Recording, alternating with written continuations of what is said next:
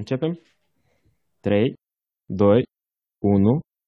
They come united in one cause. Politics cu Sandu și Mihai. Podcastul care rupe Politics. Despre toți și toate. Se recomandă a fi ascultat la rece. A nu se lăsa la îndemâna copiilor. Bună seara! Bună seara, bună ziua, bună dimineața! Bine ați venit la un nou uh, episod de Bulitics, al uh, treilea din acest an, pare mi se, și al 23-lea în total. Plus bonusurile noastre de printre. Trecem piste aceste istorii triste. Da.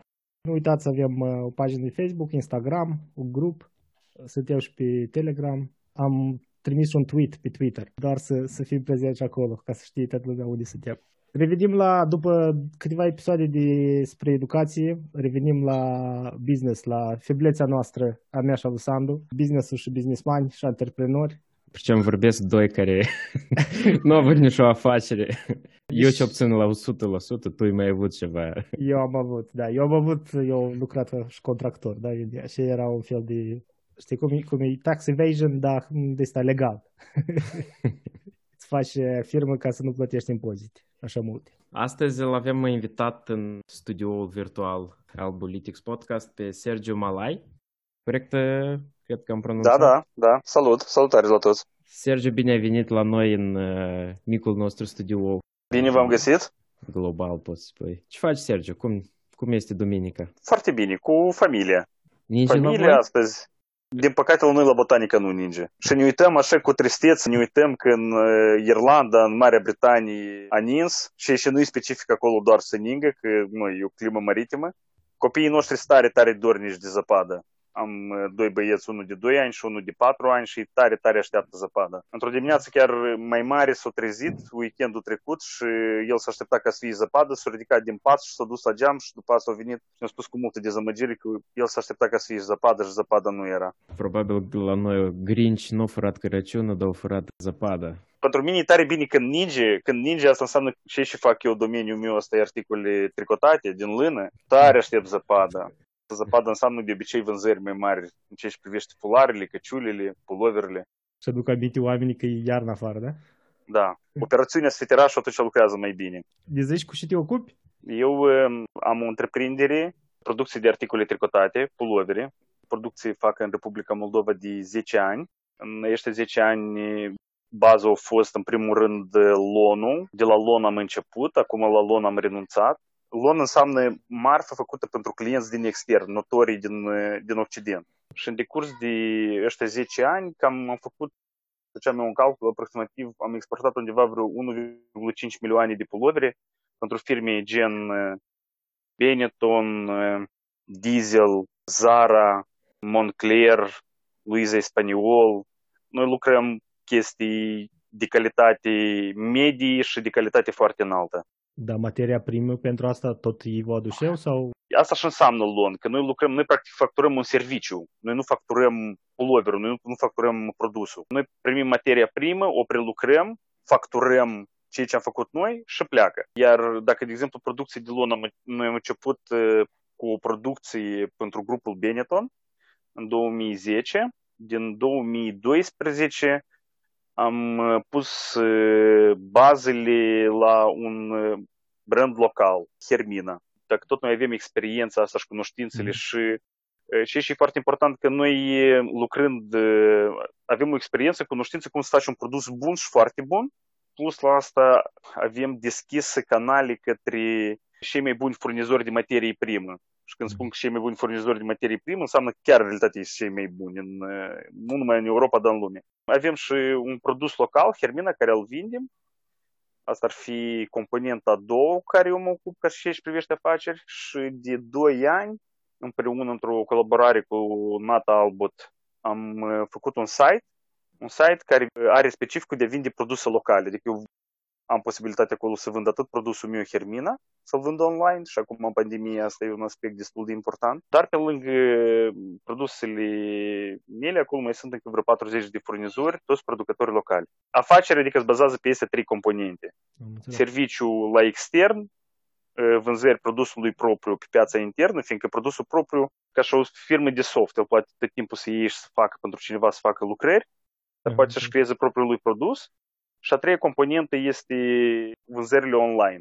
Acum, în anul 2020, practic la prima componentă de serviciu extern, după 10 ani am renunțat și acum rămân două componente. Hermina, producție pentru piața internă și site-ul, vânzări online. Planifici să exporți din produsul care îl faci Hermina? Hermina, pentru Hermina? Da. Noi și-am exportat, adică noi pe parcursul anilor am exportat, am exportat și în Uniunea Europeană, am exportat în Norvegia, am exportat în Azerbaijan. Nu pot să spun că am valorificat într-așa o măsură piața internă, ca să spun că, uite, ne sufocăm aici și nu mai avem unde vinde aici și trebuie să mergem la export. Nu, noi cred că partea de export mai mult o să fie, în perspectivă în mai mulți ani, noi o să ajungem la situația când foarte mult se va face export, dar se va face pe vânzări online. Adică noi să ajungem la faptul că costurile livrării vor scădea, legislația vamală se va simplifica și persoana fiind în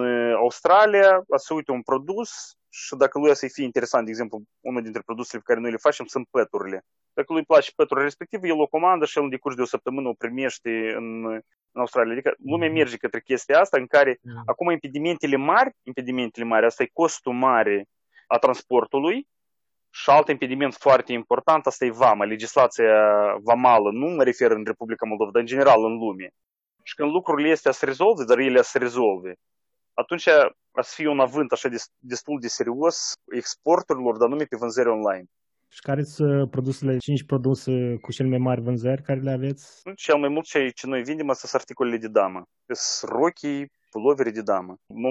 90% dintre clienții noștri sunt, eu cred că n-aș greși dacă aș spune că și 95, sunt damele și mm. produsele pentru damă. Asta e... Noi avem anumite produse, adică noi facem produse în general, le facem în serii nu mici, noi un model când îl facem, îl începem, îl facem în 400-500 de unități și dacă el merge, capacitatea pieței este de a consuma mai mult de ceea ce am făcut noi în primă etapă, după asta noi revenim cu alte comenzi și sunt unele produse care ele sunt clasice, ele sunt bune, ele sunt și la care noi am făcut în ultimii, nu știu, 2-3 ani, că am făcut și 3000 și 3500 de bucăți. Adică eu mă refer un model, un produs, un, un model care l-am vândut pe piața internă.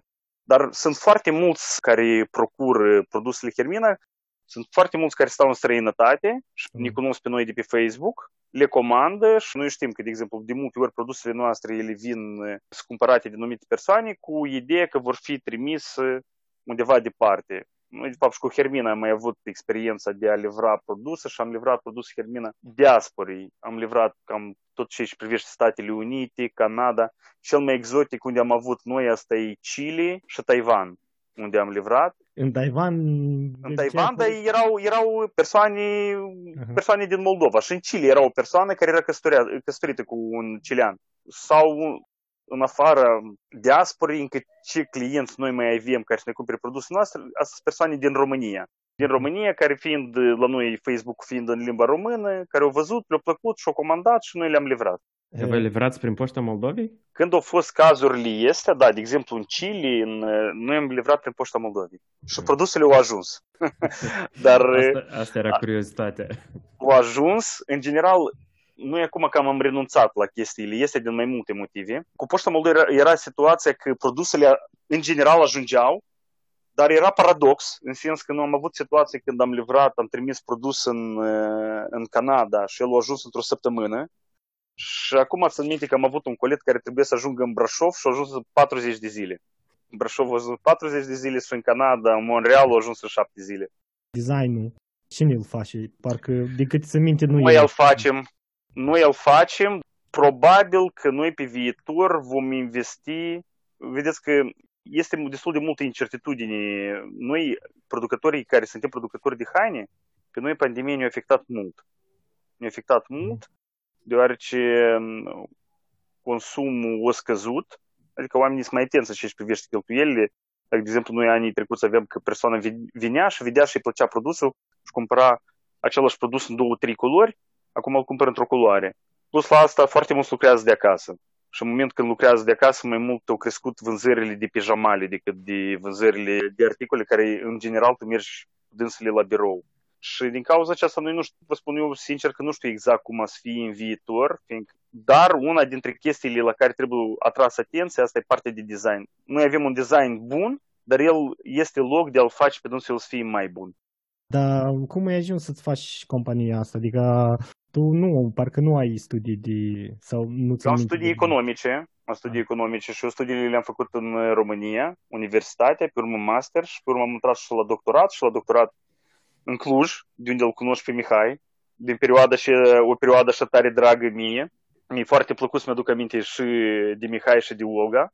Eu am făcut economice, așa s-a întâmplat situația că din 2000, din, la sfârșitul anului 2005, eu tot timpul am lucrat în domeniul producției de articole tricotate. Am început în Oradea lucru, pe urmă l-am continuat în Cluj, după care în 2010 am primit practic o propunere, o ofertă de a veni în Republica Moldova și a crea o fabrică de la zero care să lucreze pentru grupul Benetton. Adică noi până la urmă am înființat o fabrică undeva cu cel mai mare număr de angajați, noi am avut undeva 80, 80 de angajați, produceam undeva 2000 de unități pe zi. Se primește că într-o lună, dacă eram încărcați bine, noi produceam peste 40.000 de unități. În 2010 m-am întors în Republica Moldova, numai pentru a pune bazele la această fabrică, împreună cu niște italieni, o experiență foarte interesantă și bună care în 2014 s-a încheiat. Eu am rămas în relații foarte bune cu, cu italienii cu care am lucrat în Hâncești, dar la un moment dat drumurile noastre s-au despărțit și după asta am pus bazele împreună cu niște prieteni, am pus bazele la afacerea, la producție în Chișinău deja. Și tot așa lucram lon și lucram și făceam și produse Hermina. Acum fabrica unde o ai pentru... Chișinău. Chișinău. Și câți, cam câți angajați acum? Acum, înainte de pandemie, erau undeva, dacă să iau așa, 25 de angajați, acum suntem undeva vreo 8 angajați. Fiindcă noi în anul 2020 noi am renunțat la lucru în Lon. Cel mai mult aici în Chișinău, noi am avut la un moment dat când lucram pentru Zara, am avut undeva în jur de vreo 40 de angajați. Eu am o mică curiozitate, paranteză. Și pe produsele uh-huh. astea care le făceați în LON, scrie Made in Moldova sau nu? Da, neapărat. Neapărat. Okay. Adică eu, produsele care, de exemplu, noi le-am făcut, că noi le puneam etichetele, pe dâns le scria fabricat în Moldova și eu știu, țin minte că am văzut produsele făcute de noi și eu știam sigur că sunt făcute de noi. Am văzut în Viena, am văzut uh-huh. în Bratislava, am văzut produsele ele plecau cu fabricat în Moldova. De fapt, multă lume nu știe, dar Moldova e un fel de pepinier în care în aici, în Europa, se fac produse, produse scumpe. De exemplu, Moldova se face foarte mult Moncler. Un produs Moncler, el costă în general 500 de euro și în sus. Sau, nu știu, Luiza Spaniol. În Moldova se fac produse complexe, produse scumpe. Inclusiv, da. eu știu o companie care face produse pentru platformele de extragere a petrolului din mare. Acolo hainele trebuie să fie bă, foarte speciale, adică acolo trebuie să fie hainele astfel gândite ca și când persoana pune, acolo e foarte, e foarte mult umiditate, valuri și așa mai departe. Și acolo e vorba de un nivel a calității produsului foarte ridicat. Și în Moldova se fac lucruri complicate, lucruri scumpe se fac. Cum crezi că, din experiența ta, care ar fi explicația că Moldova a devenit așa un uh, hub pentru textile și industria asta de coasere a hainelor? Uh... Uitați de cum. Dacă în secolul XVIII era Anglia care e îmbrăcat toată lumea, pe urmă e că lucrurile este început să migreze, început să Franța să producă. De exemplu, era o perioadă în secolul XIX, haina, dacă tu aveai făcut în, făcut în Anglia, fiindcă englezii aduceau bumbac din India, pentru că lor le era importantă India una dintre componentele foarte importante era bumbacul, merodeniile și bumbacul. Ei aduceau bumbac, el prelucrau și ei îmbrăcau practic toată lumea. Industria asta are o tendință de migrare, adică, că voi să observați, la un moment dat, după al doilea război mondial, industria asta era foarte dezvoltată în nordul Italiei. Pe urmă, și să, voi, să observați, cele mai mari branduri, unii dintre cele mai mari branduri din lume, sunt italieni. Nu francezi, nu englezi. Pe urmă, a fost o migrare către Spania. El tot timpul a migrat acolo unde forța de muncă era mai ieftină. Pe urmă, după ce a căzut lagărul socialist, el a început să emigreze spre est. Adică a fost o perioadă în care industria asta era destul de dezvoltată în Polonia, Cehia și el tot timpul a avut tendința asta de a merge mai spre est. Pe urmă a mers către țări ca Ungaria, România, Bulgaria, Moldova, Ucraina. Adică el are o tendință de a migra acolo unde forța de muncă e mai ieftină. Dar și important că țări cum, de exemplu, care e cel mai mare, cel mai puternic, să spunem așa, rețea de magazine din lume la momentul actual în domeniul hainelor? Zara, H&M, ceva? Zara. Grupul Inditex. Grupul Inditex. Grupul Inditex, asta înseamnă Zara, Massimo Dutti, Stradivarius și așa mai departe. De unde sunt ei? Italieni, nu? De unde? Eu nu Italieni, nu? Nu, e spanioli. Și vreau să spun că acolo unde el s-a dus această industrie, dacă au fost oameni, el la un moment dat producea, producea tot așa, lucra în lon, producea pentru englezi, francezi și așa mai departe. Și dacă ei și-au dezvoltat propriul lor brand, unii dintre dânsii au ajuns la nivelul în care este grupul Inditex sau grupuri foarte puternice din nordul Italiei. Domeniul hainelor nu mai este, cum să spun, dictat de englezi. Nici pe partea de design, nici pe partea... Englezii este important, sunt buni, dar nu, nu sunt ei. E important și în Republica Moldova, de exemplu, acumulând toată experiența asta care există, să apară și să dezvolte branduri care să fie bune la nivel local și unele dintre dânsele să aibă puterea asta de a ieși și la alt nivel, nu numai local. Speranța să angajeze indieni la un moment dat. Da, sigur, sigur, da. Da, fiindcă doar tot asta migrează. Într-același timp, știți cum e situația? Că noi trăim într-o societate în care comunicația așa e de puternică și că producătorul, producătorul mare, mare măsură, el e pus în un ungher, producătorul. Acum e putere, fiindcă produsul, dacă tu nu-l faci în Moldova, tu, voi nu vă imaginați, de exemplu, și condiții să faci producția în India, Bangladesh, Cambodgia. Acolo se fac niște condiții strașnice, mai ales în Bangladesh. Produsul, în general, obținerea produsului, cândva, hai să spunem, vreo 200-300 de ani în urmă, cine avea produsul, așa avea forța. Am are forța așa care are rețeaua de distribuție, așa care are, așa care poate să-l vândă. Punctul de pe acel care produce, care el era, adică eu aveam produsul, eu eram puternic. Acum e puternic așa care el știe să-l vândă. De asta și rețelele astea de Amazon sunt așa de, de succes, oare? El are platforma, rețeaua? Da, și vedeți, deși Amazon el, el a mers la un moment dat și își creează proprii, propriile lui produse. Dar asta e o chestie tare faină. Până la urmă, banii lui adevărați vin nu din faptul că el are produsul lui propriu, dar din faptul că el are o, un sistem, un model de business foarte bine pus la punct și aici privește vânzările. Dar mu, să ne întoarcem puțin în Moldova. Care sunt dificultățile care le-ai 10 ani cele mai mari? E angajat să-ți găsești? Să Problema cea mai mare care e acum în Moldova în domeniul producției lon e lipsa forței de muncă. Și faptul că de exemplu, de grupul Benetton, dacă mie cineva în 2010 îmi spunea că eu vreodată să ajung la un moment în care eu spun că eu nu vreau să lucrez pentru Benetton, eu spuneam, zic, băi, și cu tine, e în mâini. Care au fost, de exemplu, în 10 ani, salariul a crescut, s-a dublat. Iar lonul, lonul, adică cât tu facturezi, a crescut undeva cu vreo 20%. Cea mai mare problemă acum e lipsa forței de muncă și eu deja știu firme în Moldova care vor sau pare că sunt unii care deja au adus forță de muncă din străinătate. Adică și interesant că aduc din gen Uzbekistan, Tajikistan, adică vorbitori de rusă. Și asta e un fenomen normal, de fapt. Asta e o chestie normală și forța de muncă e cea mai mare problemă acum. Fiindcă Moldova are una dintre avantajele mari a Moldovei, partea asta logistică când noi ne aflăm în centrul Europei. Adică tu comanzi și aici tot există așa un, aici există niște modele de business foarte interesante a companiilor mari. Dar Moldova, avantajul lui, el e mai scump decât Bangladeshul, China, India și așa mai departe, dar livrarea e mult mai rapidă și calitatea e înaltă. Pentru că să înțelegeți că, eu, de exemplu, asta știem și vreo, și vreo 7-8 ani în urmă. Ia că, de exemplu, companii mari și el are un model, el are un model, că, de exemplu, vă spun Benetton, da? El face producție în Moldova, în Serbia, în Tunis și eu am avut așa situații cu dânsii când îi spun eu, a, tu nu vrei să-l faci produsul ăsta, nu e nicio problemă, noi îl ducem în Tunis și îl facem în Tunis. Și în Asia.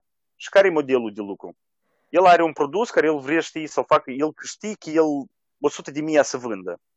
El 10 mii le pune, de exemplu, în România, unde riscurile sunt mici, prețurile sunt mari, calitatea e bună, 20 de mii le pune în Tunisia, unde riscurile sunt mai mari, inclusiv politice, inclusiv religios și așa mai departe, că nu știi mâine și așa în Tunis. Livrarea e destul de rapidă, calitatea în general e bună, 70 de mii le face în Asia, unde prețul e cel mai bun, livrarea e pe mare și durează mult timp. Și el îl pornește produsul și îl pune pe piață. În momentul în care el vede că el își dă seama după 3 săptămâni că el a fi capabil să vândă nu 100 de mii, dar și bă capabil să vândă 120 de mii, el acele 20 de mii nu se duce să le facă în Asia, fiindcă lui trebuie mu- imediat, repede să le facă produsele este. Și el atunci, deși el a făcut în trei câmp, adică el a sindicalizat riscul, el riscurile și le-a sindicalizat deși el le-a pus în trei coșuri diferite, fiindcă dacă el vede că a să vândă 120 de mii, el acei 20 de mii să-i pună din acei 20 de mii care el știe că el a să le mai vândă. 13 mii să le pună în România, unde el știe că el rapid a să le primească, 7 mii să le pună în Tunisia, care el știe că să-i vină o leacă mai greu și sunt anumite riscuri. Niște modele, de la asta, producția în Europa e, există, să existe și în Occident, eu a fost la un moment dat așa o tendință în care ei spuneau, ei, noi să ducem și să exportăm tehnologii și pentru noi să lucreze indienii, chinezii și așa mai departe. Apoi nu a fost așa. Că în deoseb cu chinezii eu au avut probleme tare mari, adică nu s-au dus să spună că, că noi să exportăm tehnologii și ei pur și simplu să lucreze pentru noi, că nu mai vrem să lucrăm, noi vrem numai să gândim. Și producțiile se întorc în Europa. Și eu știu producții de articole și fac eu și în Germania, și în Spania, și în Italia anume din considerentul ăsta, fiindcă în ce și privește chinezii, chinezii, eu au început foarte fain și foarte bine să iei și să reproducă. Și fără rușine, așa se spune. În Moldova zici că forța de muncă, care te-ai ocupat tu ceva ca să... Adică eu știu puțin din istoria ta, ce mi-ai făcut. Cum ai reușit să-ți găsești angajați? 10 ani în urmă era foarte ușor să găsești angajați. Adică 10 ani în urmă tu veneai și oamenii nu prea aveau opțiuni.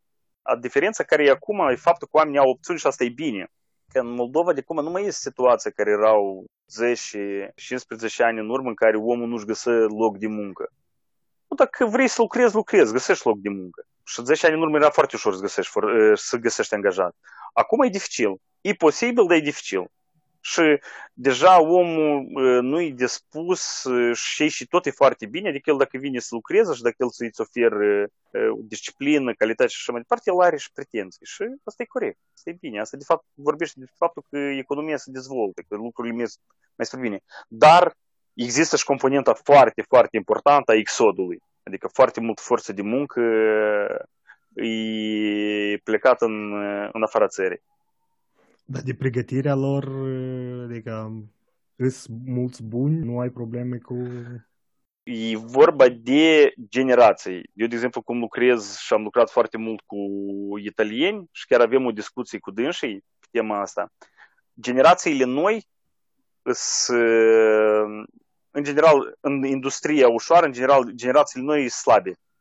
Dacă tu iei, de exemplu, o persoană care, nu știu, 30-40 de ani, dar mai mult, bine, acei care au mai mulți ani, ei reușesc să concentreze. Acum omul are atâta, cu una dintre problemele în producție care să nu stai omul pe Facebook în timp ce trebuie să lucreze la mașină de cusut. Și generațiile noi, ei nu se concentrează, adică eu chiar în discuția asta mea cu italienii care aveau o experiență de vreo 40 de ani de producție și ei spuneau că 40 de ani în urmă, că și asta e valabil nu numai în Moldova, este valabil oriunde.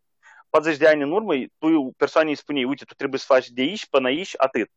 Și ca persoana era mult mai capabilă de a asimila informația asta și a face decât generațiile de acum care tu îi spui o dată, de două ori și tu vezi că bine, asta nu, să nu înțelegeți că tăți așa. Da. Eu am cunoscut excepții și persoane foarte capabile și foarte brave, dar media, media o scăzut, adică oamenii mult mai greu prind, înțeleg și așa mai departe. Spune-te, rog, care a fost uh, cel mai dificil moment din uh, experiența ta de antreprenor sau de fondator la Hermina? La Hermina? În da, Moldova? În, în Moldova, în Moldova în general. Cea mai dificil situație a fost când noi lucram pentru un grup mare din Europa, n-a să-i spun numele, dar noi lucram pentru un intermediar și intermediarul respectiv, noi aveam vreo 40 de angajați în termeni românești, așa să spunem, intermediarul respectiv ne-a tras o țapă mare. financiară și e că asta a fost, o, asta a fost o, o chestie foarte dificilă. Când tu ai angajați, oameni, salarii, țepi mici tu mai primești. Fiind în afaceri, tu mai primești chestiile astea. Adică ele se mai întâmplă. Dar este a fost una mare, zdravă, așa foarte zdravă. Adică era vorba de mulți, mulți bani. Vrem să trecem la întrebarea asta mai mult de, de, deja de antreprenoriat și de spiritul ăsta de antreprenoriat și te face să continui. Adică nu, cred că de prima întrebare e și te-a făcut să te decizi să devii antreprenor, dar nu să muncești pentru altcineva. Nu știu dacă neapărat asta a fost așa o alegere așa foarte conștientă. Au fost așa circumstanțele care au dus la chestia asta. Circumstanțele, eu până în 2014 am lucrat în grupul Benetton, eu acolo mă simțeam destul de confortabil și bine.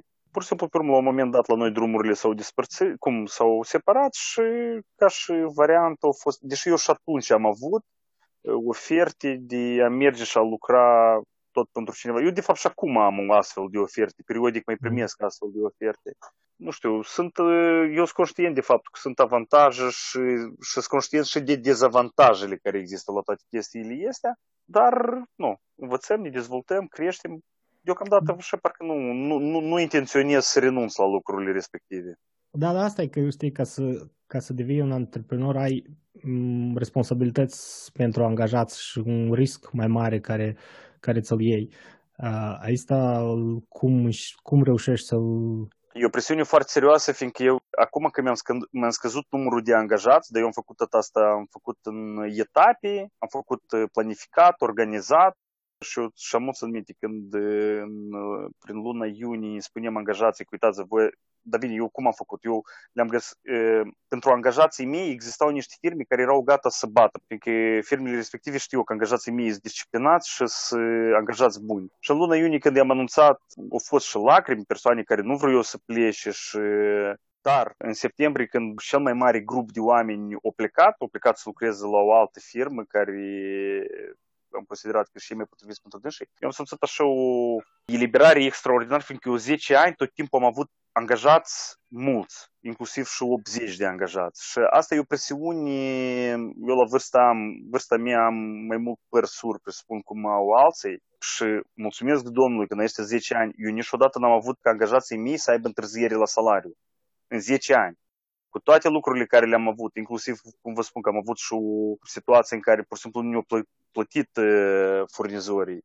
Asta te maturizează tu la un moment dat, ca și antreprenor, eu cred că tu ajungi la o anumită etapă când tu îți dai seama că tu te, pur și simplu te debarsezi de frișile astea, tu te maturizezi, tu crești. Dacă tu, Doamne ferește, unul poate mai repede, unul mai încet, dar, de exemplu, acum nu mai sunt așa presiuni cum o simțăm, o simțăm atunci. Și asta nu e o presiune sănătoasă, asta e o presiune care, când tu ai astfel de presiune, tu ai tendința de a greși. Tu trebuie, una dintre avantajele care de a trăi într-o țară din Occident, tu ai stabilitatea și zi, zilei de mâine. Și și în Moldova, la nivel de antreprenoriat, în Moldova, chiar și când eu lucram în grupul Benetton, nu prea era. Pot să spun că și asta în deosebi s-a întâmplat în ultimul an. Tu la un moment dat așa, la tine ceva așa parcă se întâmplă în creier, hop, ceva și un șilcioc, cum spune rusul. Și mm-hmm. tu de lucrurile este pur și simplu, pur și simplu treci, de frișile este. Că responsabilitatea te și impozitele la stat care trebuie să le plătești și multe altele. Și pe lângă angajați, tu ai furnizori, care furnizorii la rândul lor și ei au angajați. Și tu trebuie să-i, să-i plătești pe dânsi, să-i plătești la timp, fiindcă ei, la rândul lor, au și ei obligații față de angajații lor. În general, așa, o curiozitate, în societatea noastră am impresia că există stereotipul ăsta a directorului de firme, da? Directorul e acela care nu mai vine și bate cu pumnul masă, scoate banii la sfârșitul lunii și îmblă pe BMW-uri, se duce prin insule Caimane și chestii genul. La tine cum e în companie? Angajații știu greutățile prin care treci sau, sau în general prietenii, colegii din domeniu sau în general cu moldovenii. Există chestia asta că, uite, Sergiu e director, el, el să rezolve, el acolo жизнь malina și все такое. Cum să spun, depinde foarte mult de, de om. Eu am cunoscut oameni aici în Moldova și cunosc oameni foarte faini cu care comunicarea și de asta era foarte bună. De la om la om. Sunt oameni la care dar în general tu niciodată nu te duci, de exemplu, la persoanele care lucrează la mașini, tu niciodată nu e și logic și e normal, tu niciodată nu spui problemele pe care, prin care tu treci. Tu nu trebuie să-l încarci cu asta, asta e o greșeală mare să-i încarci.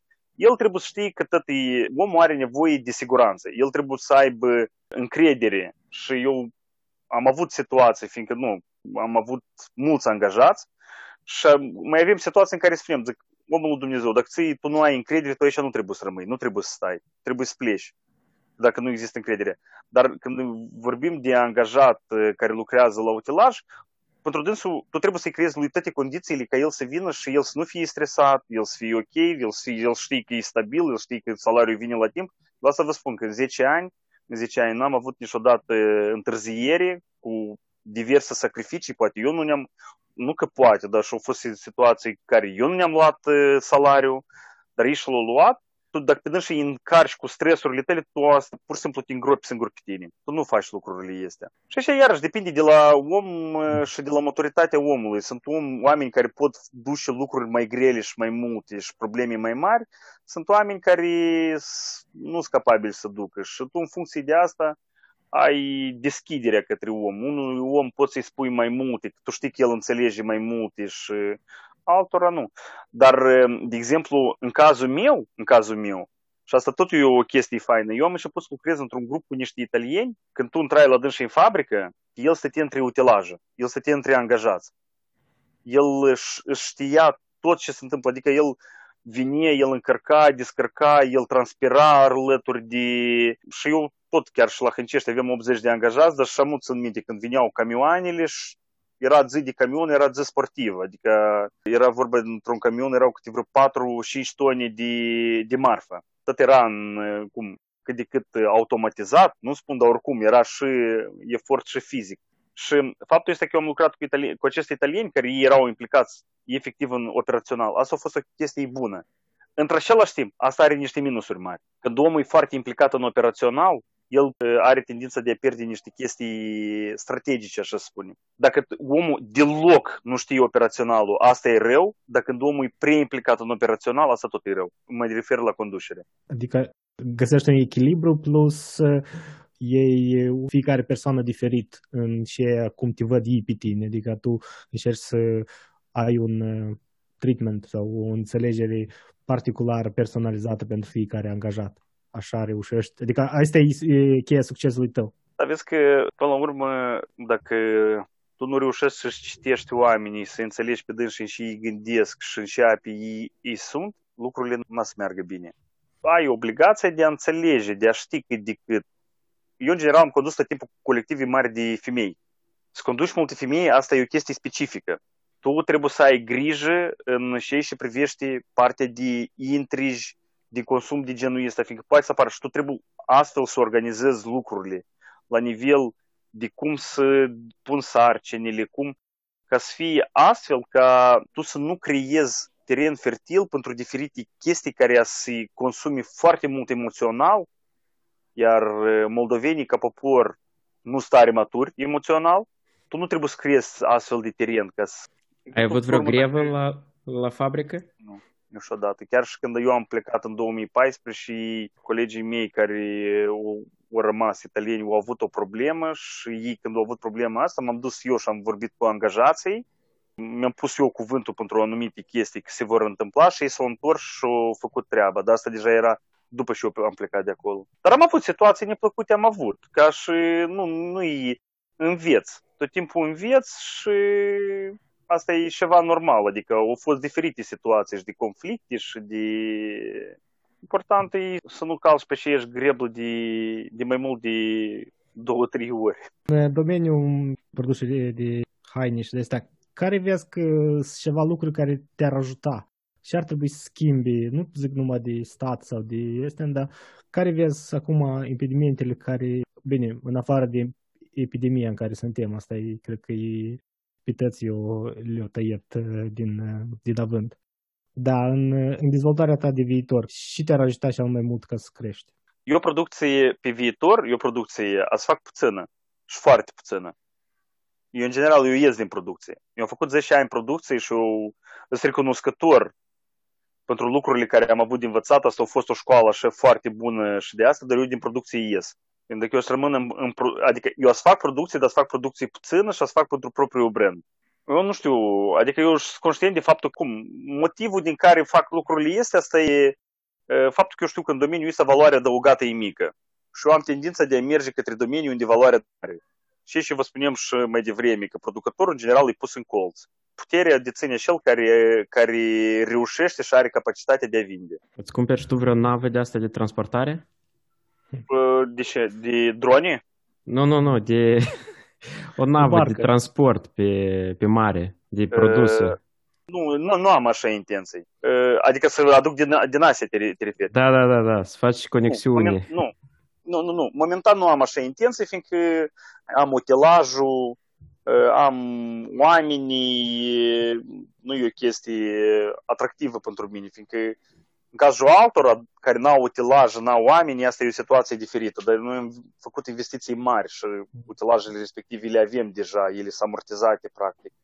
Și înțeleg că tu vrei să devii omul sau care tu ziceai că e partea importantă, adică vrei să conectezi, să, să-ți faci networking-ul ăsta ca să poți conecta da. producătorul cu vânzătorul. Eu ce vă spuneam la început, că a treia componentă care o fac astăzi vânzările online, mm-hmm. eu pe viitor vreau să mă axez mai mult pe vânzări online. De fapt, domeniul ăsta foarte mult îmi place. Pe mine mă intrigă, e interesant, e, e așa ca un, o chestie care o descoperi, care o vezi, care și e, și e mult mai interactivă, fiindcă că eu vorbesc cu voi, dar între timp poți, poate să-mi vină comanda, să o văd comanda, de unde, cum, e niște chestii interesante. Viitorul e acolo, toate magazinele se mută online și magazinul care de la stradă te-ai dus, ai intrat, nu mai, nu mai există. Nu, Sandu, magazinul de la, de la stradă, el există și va exista. Se vor schimba proporțiile. Adică dacă acum, de exemplu, eu cu Hermina vând 88% prin magazine clasice și 12% online, aceștia 12% vor crește, partea de online va crește și tradițional el niciodată nu va dispărea și el nici nu trebuie să dispară. Noi trebuie să ne uităm ce se întâmplă în, în Occident. În Occident, în general, brandurile iau undeva proporții undeva de vreo 30% online și 80% offline, adică magazin. Poate sunt ulții la alții la care procentele este diferă, dar magazinele clasice ele nu vor dispărea și ele nici nu trebuie să dispară și ele nu vor dispărea nici, nici, în, nici în Occident, ele vor exista, vor... Online-ul el are totuși niște beneficii, niște avantaje față de magazinele de bulevard, dar în același timp și magazinele de bulevard au niște avantaje pe care magazinul online nu, nu le oferă. Încă. Încă. Dar nu, nici nu cred că să le ofere Păi de, deja sunt, sunt... De, sunt uh, site-uri în care poți să-ți faci o poză și să apară haina deja pe tine, vezi cum îți stă. Oricum, sunt mulți care lui el trebuie să pipăie, mm. el trebuie mm. să vadă, el trebuie, nu știu, el, și asta e ceva firesc, și asta e ceva și normal. Vezi că în uh, online uh, rata de ramburs a hainelor undeva e de 20%, asta e un procent foarte mare, că nu știu, cred că la tehnică rata de retur poate e 1%, 2%, de la haine 20% da, deși, fiindcă omul ajunge, el vede lui ceva nu i-a convenit, e ca un detaliu mic, să eu nu, nu o simțit așa cum de asta și el îl întoarce înapoi. Cred că aici ai și mai primit, mai ales în, și în Anglia, e ceva normal returnul, adică e ceva la ordinea zilei. Și... Atâta timp cât el e inclus în preț, da. da. Adică tu când îl faci prețul, tu inclus și riscul respectiv. Eu știu că din experiență proprie comand ori bărimi diferite.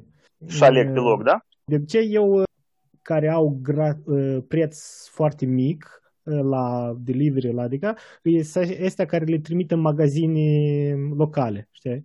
Îți vine produsul în magazin local, tu vii, îl iei de acolo și îl întorci tot acolo, cele care nu îți trebuie. Și le pun deja pe, pe raft uh, local, adică teoretic nu adaugi preț de delivery, totuși într-un magazin tu ai adus ceva produs mai mult. E ceva care noi cel puțin de multe ori când luăm mai ales haine pentru noi sau de ceva care încă nu suntem siguri, uh, facem așa.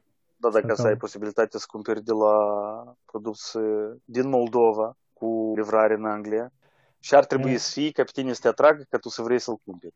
Partea da. asta emoțională că e făcut acasă în Moldova și mm. e mai are efect asupra ta sau nu mai are? Stăteam în focus group, mă think.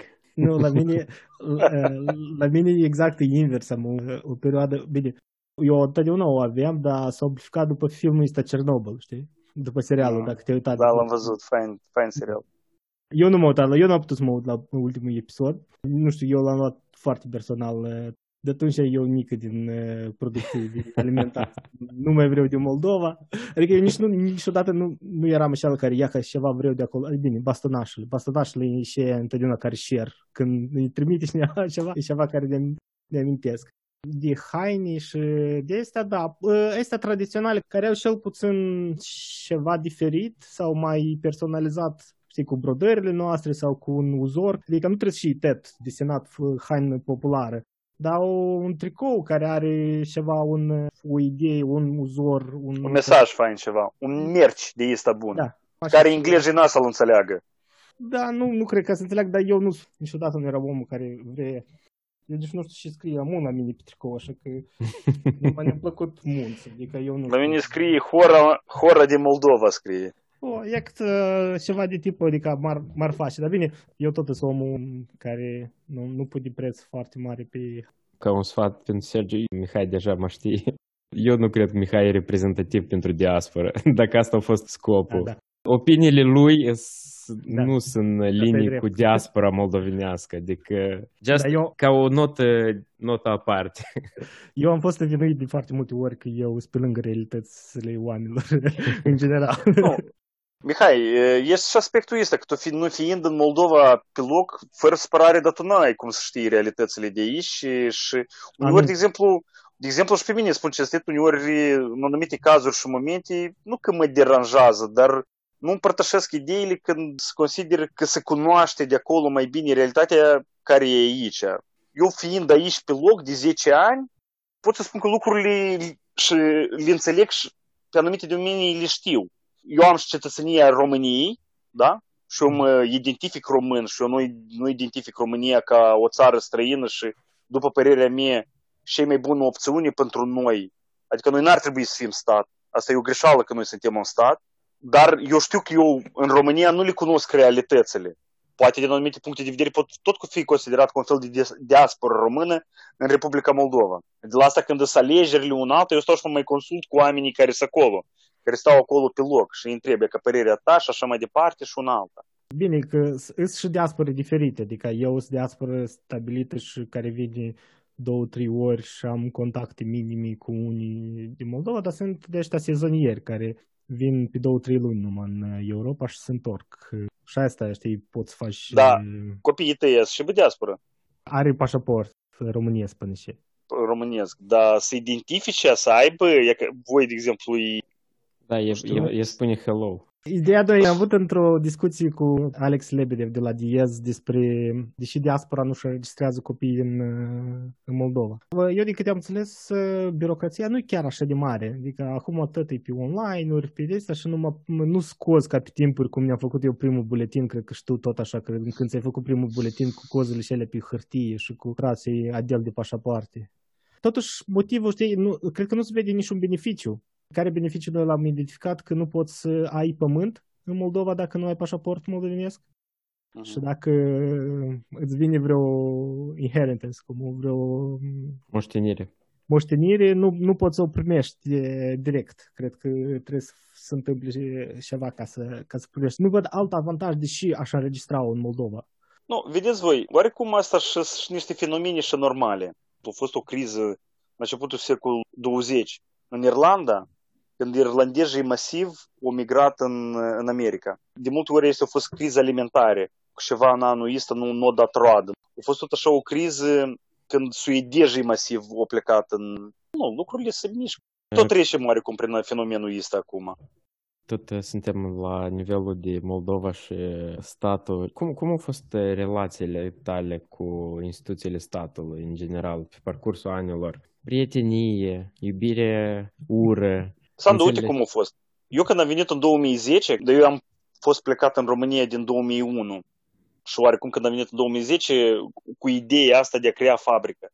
Având rude, prieteni aici în Moldova și le spunând care e proiectul meu și care e ideea mea, unele persoane care cu experiență și cu un anumit statut aici în Moldova le-au spus, zic, Sergiu, nu te băga în chestia asta ca să fie rău. Nu te băga, Moldova nu e pentru asta, că tu să vii și să creezi o fabrică aici. Dar eu am avut așa, e că în antreprenoriat e foarte important chestia asta de intuitiv, de instinct, de și și tu simți. Sunt unii oameni care sunt foarte cerebrali sunt unii oameni care sunt intuitivi și eu, că eu am observat că cei mai buni sunt cei care sunt intuitivi. Eu nu mă consider așa, nu mă consider din tagma asta. Dar eu atunci am simțit că spate. Am avut diferite situații. La un moment dat m-am întâlnit cu niște, când căutam spațiu, m-am întâlnit cu niște persoane și după ce m-am întâlnit cu persoanele respective, de la o rudă de mea, am aflat că de fapt m-am întâlnit cu niște bandiței. Dar eu neștiind că ei sunt bandiței, eu am avut așa o relaționare foarte faină cu dâși. Adică noi am avut așa, am discutat, erau... Eu nu i-am perceput ca bandiței presupun că dacă eu știam dinainte că ești bandiței, presupun că eu aveți să mă duc altfel. Dar eu neștiind, m-am întâlnit, am avut așa o discuție așa foarte amiabilă și foarte bună cu dânsii. Eu am avut relații foarte bune cu statul. Eu, de exemplu, când m-am dus în Hâncești, am avut persoane care dezinteresat, care pe mine nu mă știe eu, care eu pur și simplu am bătut la dânsii la ușă și care m-au ajutat enorm. Dar am avut situații de ăștia saluturi, nu știu cum să le spun. Și ca și un exemplu care pot să vă spun e că am avut odată la un moment dat, trebuie să vin la mine un control de la Centrul Medicină Preventivă. Eu am făcut totuși o greșeală, eu atunci eram așa niște api rele și eu, deși avem o relație destul de bună cu persoana asta care vine să mă verifice și el nu, el nu a venit prima dată să mă verifice, eu pe dânsul îl știem, de el a venit în controlul ăsta și a început cam să abereze. Abereze în ce sens? Asta eu țin minte că era prin ceva gen început de primăvară și el îmi spune că deși în fabrică miros așa de puternic de lână. Și a început el să dea așa, nu știu, diferite indicații. El era, el era o persoană cu un ego, așa, eu știam asta, foarte puternic al lui ego și a făcut mare greșeală să-i atingă ego-ul lui. Și el când îmi ieși îmi spune că deși miroase lână și eu spun, zic, dar pe aici sunt șapte tone de lână, dar nu poate fi miros de mizeluri și dacă te duci undeva unde se fac mizeluri, și miros de mizeluri. Și eu l-am atins pe dânsul personal, Doamne, câte probleme ne-au creat mie omul este extraordinar. Și eu aveam, atunci lucram cu o persoană care el era Gennady Vitalievich, așa un domn la vreo 70 de ani, care el se ocupa cu cadrele și el așa gen de persoană care, de la care avea și învăța. Și el ne așa îmi spune, deci, el vorbitor de limbă rusă, eu o spun în română. Când îți vine controlul, tu lasă-l pe dânsul să spună te ce el vrea, te ce el vrea spune. Dar la sfârșit spune, vă rog frumos data asta dați-mi înscris. Tu lasă-l, el îți spune că el, că el deși pe mine în momentul ăsta, că el nu început să iei și să abereze pe niște chestii efectiv abera pe anumite, pe anumite cerințe. Și am plătit tare mult pentru emoțiile și pentru greșeala mea, am plătit mult. Adică el, după o săptămână, el pe mine mă cheamă, la dânsul în birou și îmi pune un document în față și îmi spune, ia că este actul de control, semnează-l. Eu îl citesc și aici el a avut un șoc, fiindcă eu după ce îl citesc, eu spun, eu chestia asta nu pot să semnez el nu s-a așteptat că și era și chestia, eu când am venit în Hâncești, eu avem 27 de ani și pentru mulți eu eram de este un pățănaș de 27 de ani și nu, noi până la urmă tot să rezolvăm cu dânsul. Și spun, zic, eu asta nu o semnez. Și el spune, zice, de ce nu o semnez? Zic, dacă eu semnez lucrurile este, eu în decurs de două săptămâni eu trebuie să investesc 15.000 de euro în cerințele care dumneavoastră le aveți, noi posibilitățile este financiare pur și simplu nu le avem. Și pentru noi a fost o leacă de șoc faptul că eu n-am vrut să semnez și mai scurt, până la urmă, a fost o situație care s-a rezolvat la nivel de președinte a Consiliului Raional, care el pe noi ne-a chemat pe el și pe mine. Eu știind că ego-ul lui destul de puternic și că el e tare pus împotriva mea ca persoană, la ședință și o leacă l-am scos din sărite și el a început să strige la mine. Și în momentul ăsta când el a făcut chestia asta, tot problema s-a rezolvat. S-a rezolvat în, în avantajul meu. Fiindcă, la un moment dat, eu știu că președintele Consiliului Raional ieși și spune, zice că ну, Anatol, dacă hai să o luăm așa, dacă să o luăm așa crută, crută cum o iei tu, apoi noi tot trebuie să închidem. Toate școlile, toate grădinițele, fiindcă tu te-ai dus la dânsul cu niște cerințe practic ca la nas. Adică, ca să vă imaginați, el ne încerea, el ne încerea că în, în toate viceile să am bide. Voi știți și asta, da? Asta era una dintre cerințele lui. Eu când îi spuneam, zic, băi, dar eu nu cred că asta e tare igienic și asta e tare potrivit în de asta. Nu, ia că eu ți-ți arăt dar eu știu cazuri în Moldova și asta a fost un caz foarte puternic și amuzant, dar nu legat de mine. Și asta și paranteză. În general, eu, slavă Domnului, eu am avut relații bune cu autoritățile. Dar eu am înțeles că dacă tu îl iei de bine pe om, el îți răspunde cu bine. Dacă tu îl iei cu nasul pe sus, dacă cumva tu atingi și aici am făcut eu greșeala, v-am dat acum un exemplu unde eu am făcut o greșeală. Au fost multe controle în care eu n-am avut astfel de greșeli și de la serviciu vamal, și de la foarte deschis, sincer, cum pe mine, în următorul meu de doctorat de la Cluj, așa îmi spune, și mai bună mișună, asta e adevărul. Când ai căzut, trebuie să spui lucrurile așa cum sunt. Dar eu știu un caz, tot așa în Hâncești, familie întoarsă din Irlanda cu câteva sute de mii de dolari, cumpără o clădire în centrul Hânceștiului, face o piscină. El face acolo restaurant, bani băgați, așa foarte intens. Și vine centrul medicină preventivă și îi spune, zice că, băi, e că există normă care spune că tu n-ai voie să faci bazinul la o distanță de clădire mai apropiat și acolo era vorba de, de ceva metri. Să admitem, 10 metri, dar la era 7 metri față de clădire. Și uite, tu tot bazinul este tot investiția asta, la tine tot e dusă pe apa sâmbite, bazinul trebuie să-l muți cu 3 metri. Și s-a început mai scurt, vă dați seama acolo, investiții, chestii serioase. Ca să vă imaginați cum a făcut persoana de la Centrul Medicină Preventivă. El a luat niște norme din perioada sovietică, de prin anii 70, care nu mai erau valabile. Înțelegeți? El a venit cu niște norme care ele acum la moment, asta era vorba de anul din 2012, ele nu mai erau valabile, dar lui le-au dat drept niște norme care sunt valabile și acum. Știu așa cazuri în Moldova, dar chiar și acum, săptămâna trecută am avut un control de la Inspectoratul Fiscal, foarte civilizat, foarte ok, persoana unde nu a înțeles, ne-a dat întrebări și a așteptat explicații de la mine și a spus că până când nu le primești explicațiile este, nu ne oferă actul. Eu i-am dat explicațiile, fiindcă era și ceva normal, adică era niște chestii care e doar, vedeți că el vine să te verifică, dar el nu-ți cunoaște toate specificul tău și tu trebuie să fii, pur și simplu, să iei și să explici. Nici când lucram în grupul Benetton, nici când nu e scopul antreprenorului să, nu e scopul meu să fac ceva care și bă, neconform cerințelor legale. Eu nu urmăresc așa ceva, eu urmăresc altceva, eu urmăresc anumite chestii de eficientizare, de îmbunătățire și multe legi din chestiile astea care ele sunt făcute, ele până la urmă sunt făcute ca pe tine la rândul tău să te protejeze. Păi, nu știu, noi, noi tot încercăm, tu ești prepozitiv, nu știu cum, tu... E pozitiv. Ești... Mihai, știi și am observat și am înțeles o chestie, dacă tu, e ca și spunem eu mai devreme, dacă tu îl iei pe om când el îți vine în control și așa mai departe, dacă tu îl iei normal. Voi știți că de multe ori se întâmplă și situația inversă, când omul poate îl știe sub fundul lui și are și așa mai departe și el e stresat și el începe să facă el la rândul lui niște năiezduri, așa spunem, la persoana asta și să încep conflict și așa mai departe. Important și de dorit de evitat conflict. În 10 ani, eu am mai avut încă un incident care este memorabilă situație, după ce eu am plecat din Hâncești, patru ani am condus fabrica acolo și în locul meu a venit o, o italiancă să conducă. După ce am plecat eu, după undeva vreo 4-5 luni, a venit un control și asta era o firmă care lucra, tot oficial lucra, da? tot oficial. Și s-a de niște chestii și eu, eu pus o amendă de un milion de lei. Și asta atunci era vorba de vreo 50.000 de euro. Eu păstrându-mi o relație cu italienii cu care am lucrat, eu m-am văzut obligat să mă implic în chestia asta și să, dacă a fost un control de este pe ultimii 5, nu, 4 ani, pe ultimii 4 ani, că s-a verificat, tot, tot, tot s-a verificat. Și eu pe urmă am început să aflu chestii, că italianca au avut o relație tensionată cu angajată și întâmplător angajată și avea o rută în inspectoratul fiscal și asta eu știu sigur că așa a fost. Urmă, a fost o, o întâlnire la un partid din Hâncești în care a fost prezent o persoană care ne-a spus și de fapt chestia asta o primisem din două surse diferite. Când cineva m-a întrebat da, ce se întâmplă cu fabrica și că noi eram o fabrică importantă acolo. Și acolo s-a spus, Sergiu Benetton, așa lumea mă știe acolo. El a plecat și amu eu e italian în schimb și da, partidul respectiv deținea inspectoratul fiscal.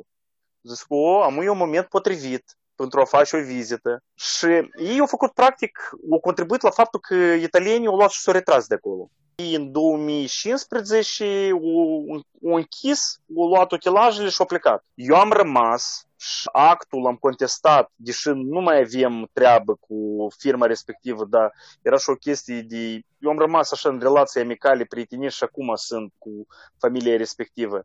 Am rămas și până la urmă am redus amenda asta de la un milion, făcând contestații la Chișinău și așa de la Chișinău care erau persoane și au citit. De acolo era un act, voi vă imaginați, cu atâtea greșeli gramaticale, chiar pornind de la simplă chestie, că erau foarte multe greșeli gramaticale. Și erau multe chestii care se contraziceau, erau greșeli destul de evidente și erau greșeli de procedură.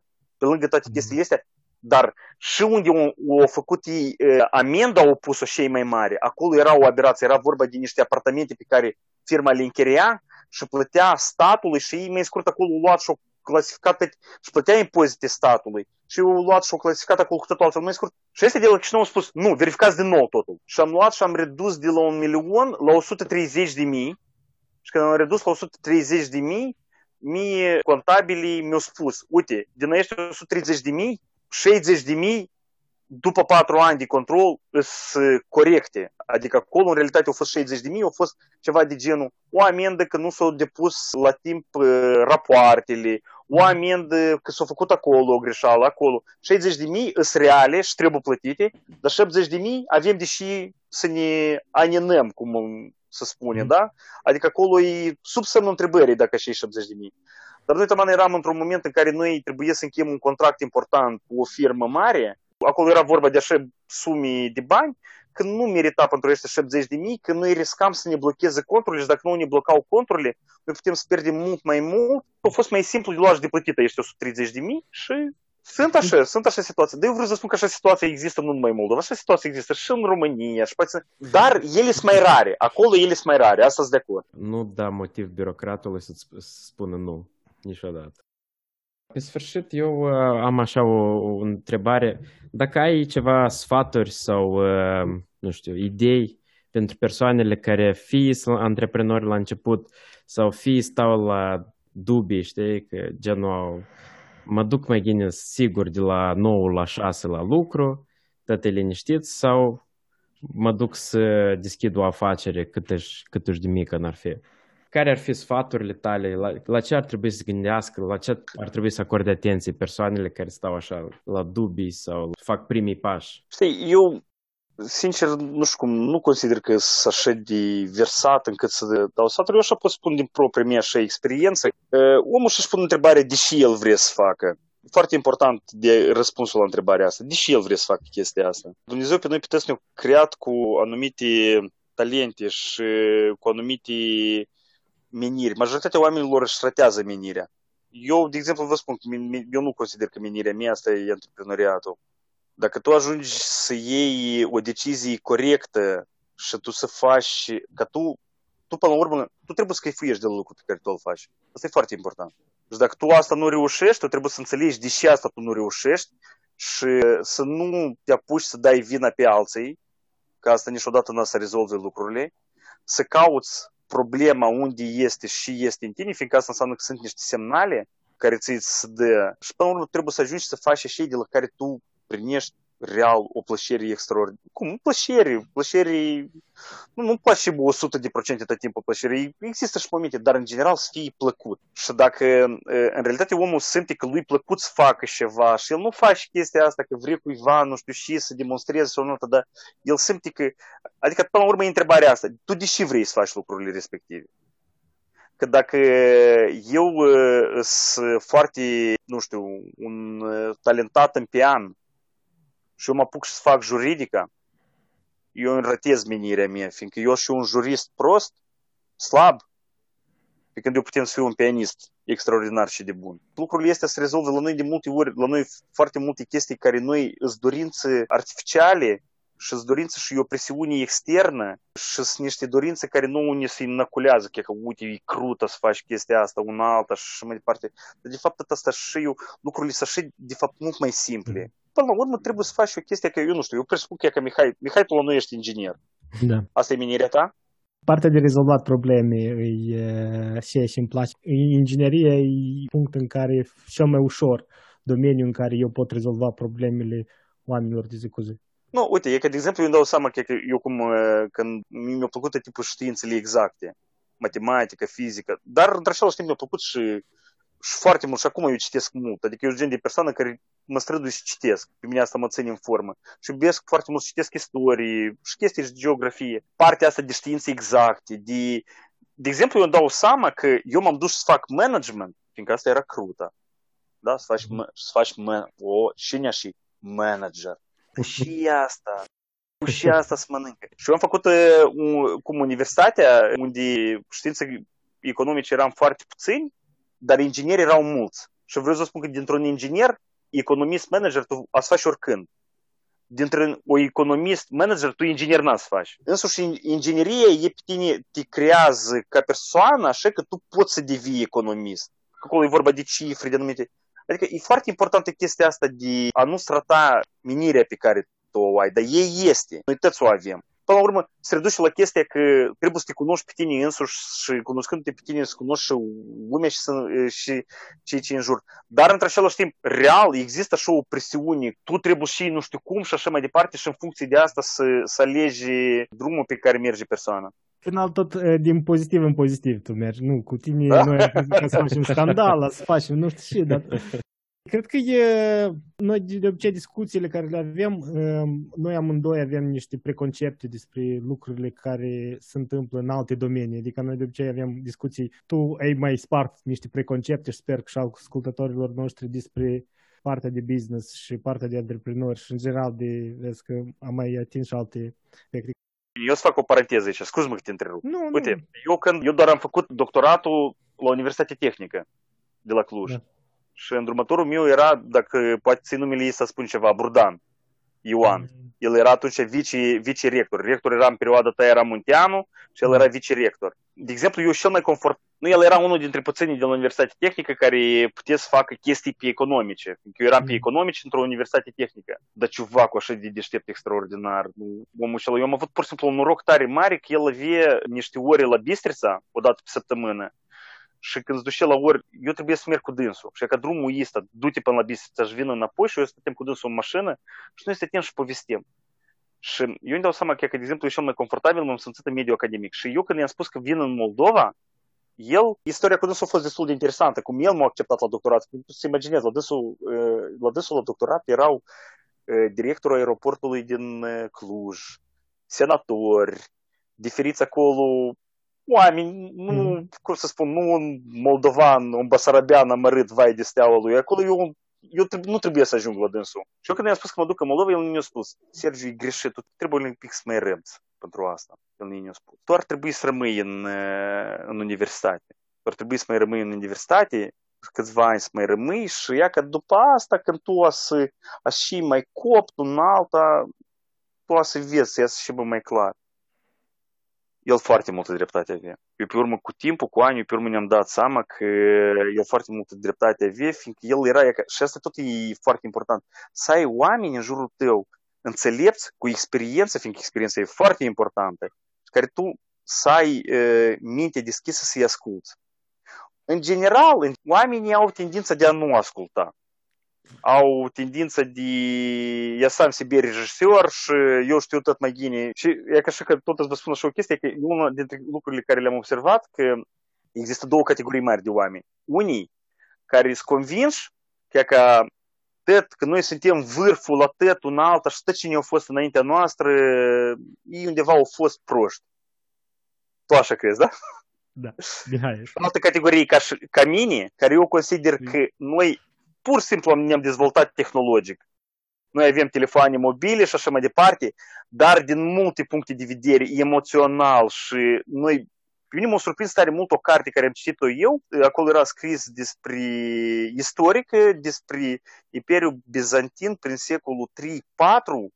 Și mulți ani în urmă am citit-o și eu citim acolo și eu pur și simplu afigem și mă gândim, zic, băi, asta e exact ce se întâmplă azi. Nică nu e nou sub soare. Da, Telefoanele nu... mobile sunt noi, tehnologic noi ne-am dezvoltat.